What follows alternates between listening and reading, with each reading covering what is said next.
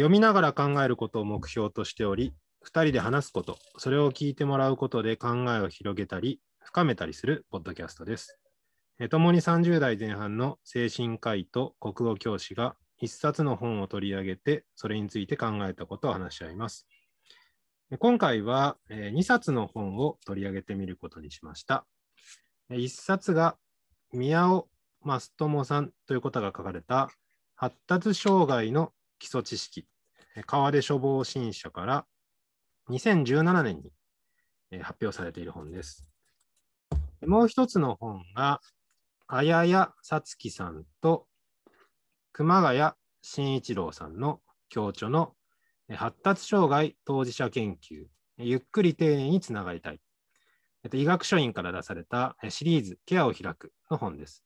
こちらは2008年に出版されています。今回はこの2つの本について、えー、考えたことを話し合っていきたいと思います。まず、マスモから、えー、簡単にそれぞれの本の説明をしてもらおうと思います。お願いします。はい。えーとまあ、まず、発達障害の基礎知識ですけれども、これはまあ本当にあのタイトルの通り、あの発達障害というものについて、えーとまあ、発達障害はどういうものなのか、どういう概念なのかっていうところから始まって、あのこう疾患名ですね、障害の名前でいうとどういう障害がその中には含まれていてっていう話、本当に基本的なところから始まって、であのまあ、この本のいいところだなって思うのは、あのまず一番最初のところで、まあ、あの発達障害という時の発達っていうもの、あのこうそれを、まあ、あのいわゆるあのこう定型発達、あのこうまあ、障害っていうものがない時の典型的な発達の例っていうものに沿って、まあ、時系列であの何歳ぐらいはこういう感じ何歳ぐらいはこういう感じっていうふうにあの、まあ、そういう正常発達っていうところから話を始めてるっていうのはすごくあのまあ、話の入りとしてはすごくいいんじゃないかなというふうに感じました。で、えっと、その後そのえっとまあ、乳幼児期のこと、あとは青年期のこと、あとはあの、まあ、働き出してからのことっていうふうに、そういうふうにあの各年代別に、えーと、特徴とかあの出やすい問題とかどういうふうに対処したらいいかとかそういうことが、あのまあ、丁寧に書かれてあってすごく、あのえっとまあ、それもあのすごくあの分かりやすくていいとこだなというふうに思ったのと、あと、あのまあ、各年代ごとに使える社会資源ですね、あの特別支援学校のこととか、あと、働き始めてからの、まあ、働き始めるっていうところでの、その、まあ、就労支援のこととか、そういった、あのまあ、結構あの医者ってそういうところの知識弱いんだけれども、その辺についても、あのまあ、ある程度こう、まあ、網羅的にというか、あの書かれているので、あのまあ、そうですね、あの医者にとってもこれは結構あのいい情報が詰まっているなと思います。うん、あそうだね、うんそうあのまあ、個々の知識は確かにあの一個一個知ってる知ってるっていう感じのあのことなんだけれどもそれがこれだけあの体系的に一つのあの、まあ、まとまった知識としてあのこうつながってあのまとまっているものっていうのはそう多くはないかなっていうふうに、うん、うん、思いました。ということで多分あの、まあ、医療者だったり、まあ、教育の人もそうだしあのまあそうね、保育の人もそうだろうし、あのまあ、特別支援学校とか特別支援学級に関わる人もそうだろうし、まあ、そういうあの発達障害にちょっとでも関わることがある人とか、まあ、あと本当に当事者にとっても、あのまあ、本当にはこうまとまっていて、本当に基礎知識としてあの読むにはいいんじゃないかなと思いました。うん、まあ、親に向けて書かれてるっていうのがあるのかなと思ったんだけど。あまあそうそうですね、うん、そうそうそう。ただまあ、あのちょっと思ったのは、親に、これが読める親だったらぜひ読んでほしいけれども、まあ、結構、まあ、何ページだ、まあ、200ページちょっとではあるけれども、あのまあ、結構その読み応えはああるので、あのもうまあ、気軽に、まあ、じゃあこれ読んでお勉強してみてくださいなっていうふうに、パッと、あのまあ、気軽に手渡す、手渡すというか、気軽に進めるにはちょっと、あのまあ、大変かなと、多少人は選ぶかなっていう気はちょっとしました。まあ、それで言うと、でもいい方。あの、マスモが前発達障害の話をしたとき、もう一つ勧めてくれた本があって、えっと、はいはいはい。田秀夫っていう人の発達障害あはいはいはいがわかる本。それもうん、図書館で借りて読んでみたんだけど、はいはいはい。こっちは薄くて、うんうんうんで、まあ、これと同じような、うーん、見分け方っていうか気づき方っていうのかな、発達障害。はいはい。疑っこういうことがあったら疑ってみましょうみたいな。で、そういう場合は、この、えー社会的リソースが使えますよっていうことが、割とイラスト込みで、はいはいはい。すぐ書いてあって、もしかしたらうんうんそっちが、あの困った親御さんには手に取りやすいかなと思う。うんうん、そうそうかもしれないですね。うんでも、比べて読んでみると、こっちの方がその、やっぱりその専門機関の名前とか、かなり網羅的に書かれていて、うんうんうん。こっちの方がより詳しい形ですよね。そうね、あのーなんか、漏らさず必要なことが書いてあるなっていう感じ。うん。そうだね。っていうとこですかね。はい、はいは。はい。で、えっ、と、もう一冊、発達障害当事者研究、ゆっくり丁寧につながりたい。あややさつきさんと熊谷慎一郎さんの協調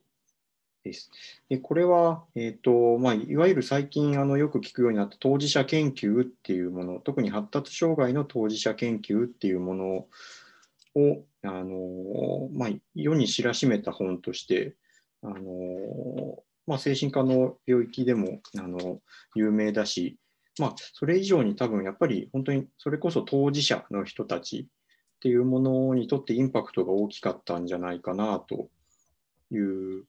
本です。こうまあ、むしろこの本が出て発達障害っていうものま発達障害を持っている人たちっていうものが、あのまあ、当事者っていうふうにあのな性格をまあ、自分たちで、まあ、持てるようになっていったっていう、まあ、なんかそういう社会的なインパクトのあった本なんじゃないかなというふうに、えー感じてます。まあ、なんか具体的な中身としては、あのこうまあ、ひ一つあのすごいあのキーフレーズなのが、意味のまとめ上げがゆっくりうんっていうフレーズがあって、まあ、あの自分の体の中の感覚だったり外から入ってくる感覚っていうものがあのこう、まあ、いろんなものが並列している中からあの、まあ、絞られていって一つに意味がまとまってくるっていうそういうプロセスが、えー発達障害は非常にゆっくりなんだと。まあ、そこがあの出発点になって、えー発達障害として、えー、といろいろ苦労しているあややさんの体験というものが、えーえーこちらに分かるように、あのーまあ、非常に丁寧に語られていきます。うんうんでまあ、自分の、えーとまあ、感覚、中の感覚、外から来る感覚っていうところから始ま始まって、えーとまあ、なんか記憶がこう蘇ってくるところとか、他者の、えー所作だったり、あのーまあ、もっとあの大きな意味でキャラクターだったりっていうものが、えーとおまあ、そのまんま入り込んできちゃうとか、あのーまあ、そういうあの体験も語られて、まあ、なんか自分っていうものが なかなかあのおつかめない。っていうところの話もえなかなか面白かったなと思いました。うんで、まあ、最終章で、あの、お熊谷さんが出てきて、あの、えーまあ、まあ、どういうふうにこの本が書かれたのかっていうところと、そのあややさんの体験っていうものと、えー熊谷さんの、あのまあ、熊谷さんは脳性麻痺の当事者ですけど、熊谷さんの、あのこう体験と、その発達障害の当事者であるあややさんの体験とのつ,、えっと、つながりっていうものにも触れられて、えっとそうですねこうまあ、当事者研究っていうものが、えーまあ、周りの人にとってどういった影響を与えるのかっていうところにもちょっとあの視点が向けられるようになっているという感じの構成ですね。そうですね。うんうんああのそういった感じの内容です。この発達障害の当事者研究の方は、こういう言い方が正しいかわからないけど、すごく読む楽しさがある本ですよね。うんうんうん。なんか、まあ、そういう語り口をあややさんが、あのー、してくださっているのもあるし、まあ後でもう少し話せたらと思うけど、こう自分が感じている、うーん、なんていうんだ、自分の感覚や自分の日常生活の行動と、えー、あややさんが語るあややさんの日常生活の感覚や行動をこう比べながら読めるのが、うんうん、読んでて単純に面白いなっていうふうに思って、うんうんうん、おそらくなんか発達障害の関心とか興味とかということとはまた別に読み物としての面白さがあるなっていうふうに思いました。うんうんうんうんまあ、そういう意味でもあの広がりのあった本なんだろうなっていうふうに。うん、そうですね、確かにね。結構前の本なんだね。さっき自分で奥付けを見て思ったけど、2008年もう13年も前に出てるっていうのは、やっぱり発達障害っていうものに注目する最初になった本だったよね。うん、まあそうだろうと思う。うん、最近ね、よく、よく聞くって言ったら変だけど、うんうんうん、メディアでも発達障害取り上げられるけど、13年前っていうとあんまりなかったそうだね、本当に走りだよね。うん。はい。じゃあ、2冊の内、2冊で、まあ、驚くほど内容が違うっていうことを、マスモが感じているんだけど、それについて少し話してもらいたいと思います。あはい。えっ、ー、と、まあ、基礎知識の方は、あのもちろんその、まあ、医療とか、あのの方から、えー、見た、あの発達障害っていうことで、えっと、当事者研究の方はあの、まあ、当事者の体験をあのまあ、書いていくもの。で、えっ、ー、と、まあ、同じ発達障害っていうものについて語っているんだけれども、あのまあ、本当にあの言ってることがあの、まあ、全く違うというか、あのまああのまあ、似たような言葉はちょっとは出てくるけれども、語っている、あの内容っていうものは本当にあの、まあ、本当に全然違う言葉であの語られていて、まあ、あの特にあの ASD 自閉スペクトラム症に関して言うとあの基礎知識の方はあの、まあ、主にコミュニケーションの障害とか、まあ、あのそういったあのところをメインに語られるんだけれども、え当事者研究の方ではあのコミュニケーションの障害っていうのはあの自分たち、その発達障害の側だけにあのあるわけではなくて、あのコミュニケーションがまあできてないのは、あのそのまあ、マジョリティの方との間でのことなんだから、うん、あの発達障害の人たちの特徴っていうふうに言われるのは、まあ、あのちょっと違うんじゃないかということが書いてあって、まあ、先ほども言った通り、そのこう発達障害者のあの体験の中心の、まあ、問題というか困りごととか特徴っていうものはその意味のまとめ上げがゆっくりなんだというところから、ね、話がスタートしていく。ということで、まあ、コミュニケーションの障害っていうものを中心に据える医療側の見方と意味のまとめ上げがゆっくりで時間がかかるんだっていうところから出発する当事者研究とで、まあ、あの本当に全然違う話になっています。うん、うん、で、えっ、ー、と、そうね、あの、で、まあ、実際のところ、そのまあ、医者として発達障害の人とかと関わっていて、あの実際困りごと聞いてあの、どうしたらいいんでしょうねみたいにこうなるときに、まあ、そんな正解っていうのはないんだけれども、そのまあ、どういうふうに何に困ってるのかなっていうのをこう話聞きながら考えて、まあ、なんかこうこういうふうにしたらいいんじゃないでしょうかとか、こういうことでしょうかっていうふうに、あの話をしていく上で、有用なのってむしろその医療の見方ではなくて、あの当事者研究的なそのこう意味のまとめ上げがゆっくりと、まあ、そこまでは言わないまでも、その感覚過敏だとか、感覚が飽和しちゃうだとか、あのそういうところからあのこう入っていった方が、まあ、臨床的にはあの個別の診療にあたっては、そっちの方が実は有用だったりします。で、経験的にもそう？経験的にそう。経験的にそう。うんうんあのまあ、あまりあのあなたにはあのコミュニケーションの障害がありますねとか言ってもまあしょうがないというか。あそうだね。うん、え患者さんがコミュニケーションの障害を自分の主な困りごととして、えー、持ってくる場合はあるのかな？ああるにはある。けれども、まあでもまあやっぱり本人というよりはその、そういうことを言うとしたら、やっぱり周り、うん、あの家族、ね、周りが言うことで、そうそう。家族がそれで連れてくるとか。うん、うん、でもあでもまあ、あのなんていうかな、コミュニケーションの障害とまでは、まあ、言わないまでも、そのこう仕事が続かないとか、うんうんうん、やっぱり周りとうまくあのいかないとか、空気読めないって言われるとか、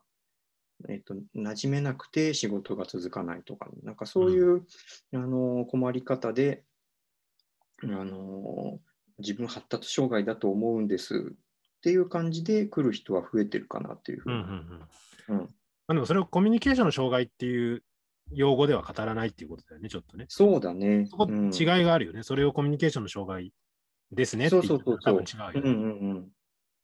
うん、そうそうそうそうだね。コミュニケーションは他者との間で起きていることだもんね。うんうん。うん、そうそう、そのそうその困りごとコ、コミュニケーションの障害なんですとはやっぱり言わないよね。そこに問題があると思ってないもんね。問題というか困りごとがあると思ってないもんね。そうそうだね。うん。こうまあそ、それがそのコミュニケーションの障害っていうものがやっぱり自分に属してるっていう感覚にはやっぱりなかなかならんよね。うん、うん、当然だと思う。うん、で、そうね、まあ、このこう医療側の視点と当事者の視点っていうものが、まああのまあ、かなり隔たっているっていう事実が、まあ、これで、あの分かるわけだけど、まあ、やっぱりこの当事者研究、発達障害当事者研究っていうものが出て、やっぱり初めて、あのこの隔たりっていうものがこうオープンになったというか、うん、あの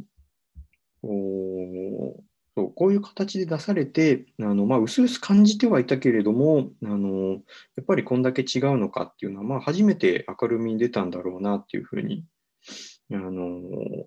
思うんですよ。で、まあ、これはすごく新しい事態だなというふうに思っていて、あのこうまあ、昔はこの、まあ、精神医学っていうものはあのまあ、主に統合失調症とかあのそういった病気を主なあの、まあ、対象というかそれを主役にしてあの行われてきたわけだけれども、まあ、やっぱりあのこう統合失調症っていうものの概念をブラッシュアップしてくる過程でもやっぱり最初はきっとあの医療者から見たこの統合失調症っていう病気とその統合失調症の患者さんたち自身の体験っていうものはあの今の医者と患者さんの認識の間の隔たりよりもよっぽど大きいものが多分最初はあったんだと思うんだけれどもあの、まあ、きっとこう百何十年のこう精神医学の歴史の中で、まあ、徐々に歩み寄りのプロセスが進んでたんだろうなというふうに思っていて、ででもまあおそらくはそのプロセスっていうものはあの、まあ、診察室の中でとかあの病棟でとか、まあ密、密室であのクローズドで行われていたんだろうなというふうに、あの思いました。ね、うん、であのまあ、特にあの20世紀の半ば過ぎぐらいまでのその精神医学っていうのは患者患者のその、まあ、内的な体験にあの迫っていこうっていう意欲があの今よりもやっぱり強くてあのそうねあの、まあ、昔はその、まあ、人一人のそのまあ、有名な症例典型的な症例っていうものがあってそれをあの、まあ、こう偉い人がその記録してそれを読み解いて解釈してでそれを後の人たちもあのその症例の記録をもとにいろんな解釈を続けて勉強を続けてっていうふうにあのこう一人の患者さんっていうものをあのの体験っていうものを、まあ、細かく記録してこう解釈してそれであの疾患の概念っていうものをあのこうブラッシュアップしてそのどういう体験をしているのかっていうことをきちんとあの疾患概念の中に消化させてあの取り込んでいこうっていう、まあ、そういう、まあ、勢いがあったわけなんだけれども、うんうん、まあ、最近はちょっとそれがあのこうまあ、そういう、まあ、内的体験を解釈するっていう操作が挟まると、それはかなりあの医者の能力とか資質によって解釈の幅がすごく、まあ、こう出てしまってあの、同じ疾患について語っていてもあのイメージしているものが全然違ったりとか、うん、あのある人はこの人を何々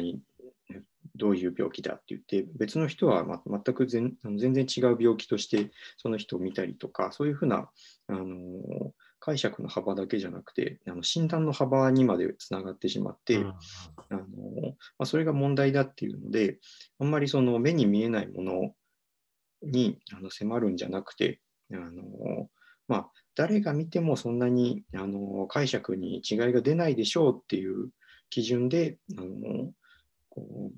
疾患っていうものを見ていきましょうっていう流れにどんどん変わっていっているので、あの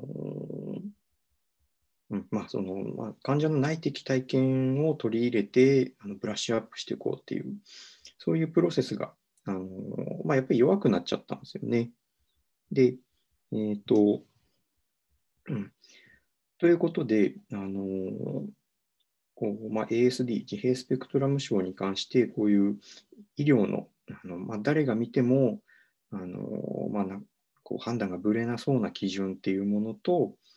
の当事者の体験をあの、まあ、一般化したような内容っていうもののこうズレっていうものがこうオープンな形でこう、まあ、出版されるような感じ形でこう開きがあの明るみに出てそれをもとにちょっとずつあの医療の方もあの、まあ、研究を進めてあの、まあ、基本的な診断基準だけじゃなくて発達障害にはまあ診断基準に収まらないようなこういう特徴もあるこういう特徴もあるっていうふうにちょっとずつ歩み寄りをしていくっていう過程が、まあ、これだけオープンになってるっていうのはやっぱりあのそういう意味で新しい事態でありつつあのこう、まあ、昔からやっていたことが、まあ、新しい形で出ているっていうものでもあると。この今の状況っていうのが、DSM に代表されるようなもの、目に見えるものを基準にしている。あ、そうそうそう。じゃあ、その前の形に、まあ、先祖返りするっていうか、戻るような意味での新しさがここにはあるんだっていう。そうね。うん、そうそうそう。だから、あの、まあ、昔の精神医学っていうものはあのこう,、まあ、こういう状況から振り返ってみるとそのやっぱりあの、まあ、昔の精神医学もこう診察室の中でこう患者さん当事者があのこういうことに困ってるとかこういう体験をしているっていうふうにこうこう断片的にではあるけれども語っていたことっていうもののあの知識の蓄積っていうものをもとに出来上がってきたもののはずなんだけれども、まあ、実はその精神医学っていうものはその、まあ、そういうふうにあの患者さんが語ってきたことっていうものがあの元になっているにもかかわらずあの、まあ、こう患者のことを直感的にこう分かってしまうお見通し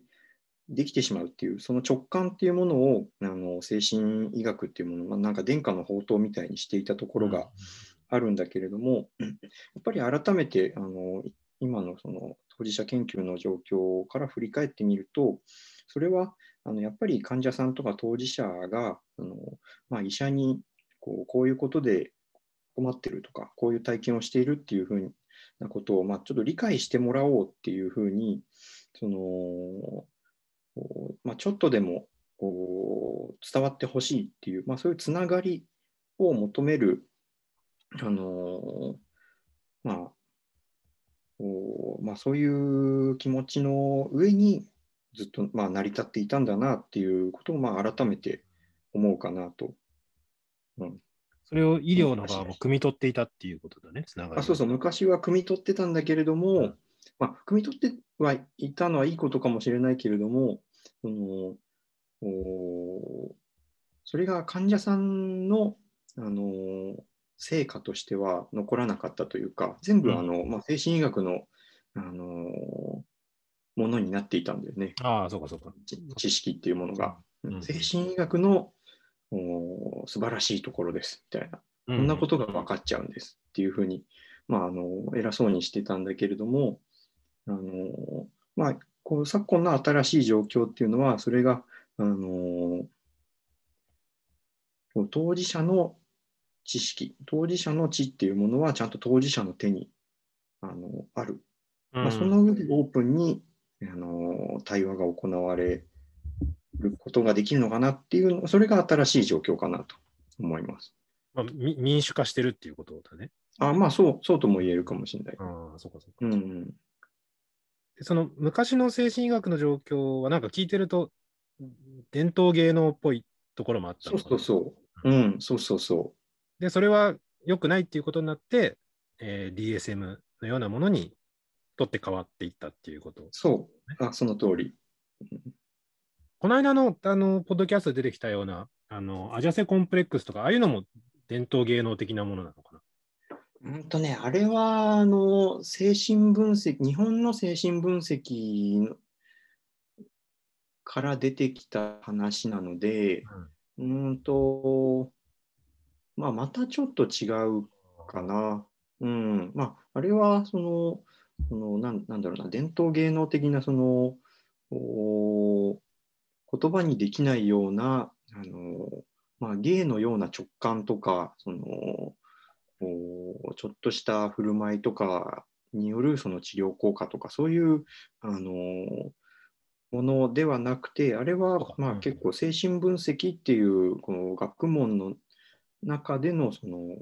まあローカルなアイディアというか概念なんで、うん、ある程度体系化されてるっていうことだね。まあそうね。うんうんうん。そっかそっか。うん、よくわかりました。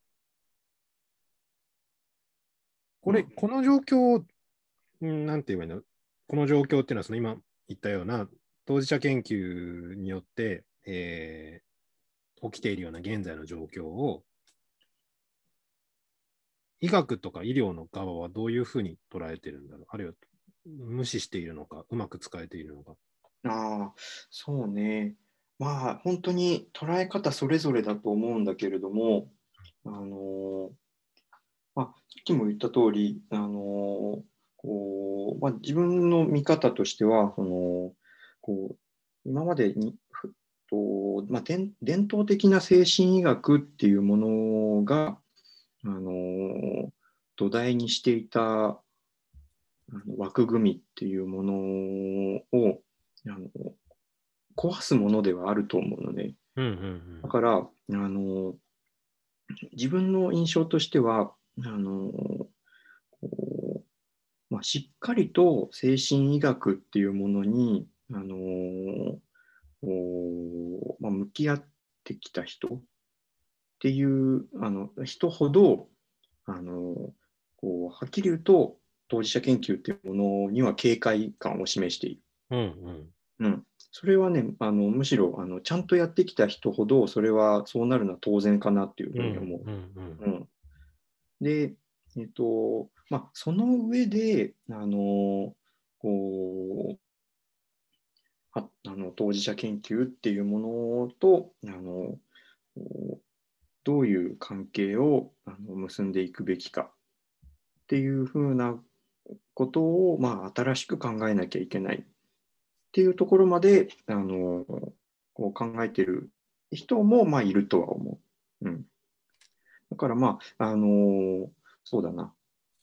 おすすごい、もうこれがあの新しい形だとか言って、あのまあ、浅い考えで飛びついたりする人は、ちょっとあのおうん、何を考えてるかわからんなっていう、ちょっとあの不信感はあるかな。うんうんうん。うんうん。だ例えば、斎藤玉樹さんみたいな人が坂口恭平とうん喋り続けてるみたいのは、まあ、関係をどう取り結ぶかを考えてるっていうことなのかな。まあそうだと思う。うん。斎藤玉樹さん先生っていうのは、精精神医学の中でどういう立ち位置の方なの？ああ、まあ、あの人もそうだね。まあ、あのー専門にしてきたことは、その、おまあ、引きこもりとかね、あのうんそういう、お一番の精神医学のメインストリームとはちょっと違うところをずっとやってきた。まあ、そうだよね。批評家みたいな感じでもあるもんね。少しねまあそうね、そうそうそうそう。それで同時にそう、批評家うんみたいなこともやっていたり、あの、するので、うーんと、まあ、常に、あの、こう少し、こう終焉的な領域から、うん。あの、精神医学を見てた人だと思うので、だからまあ、あの、この当事者研究っていうものに、あの、関心を示すっていうのも、あの、まあ、当然だろうなというふうに、思います。うん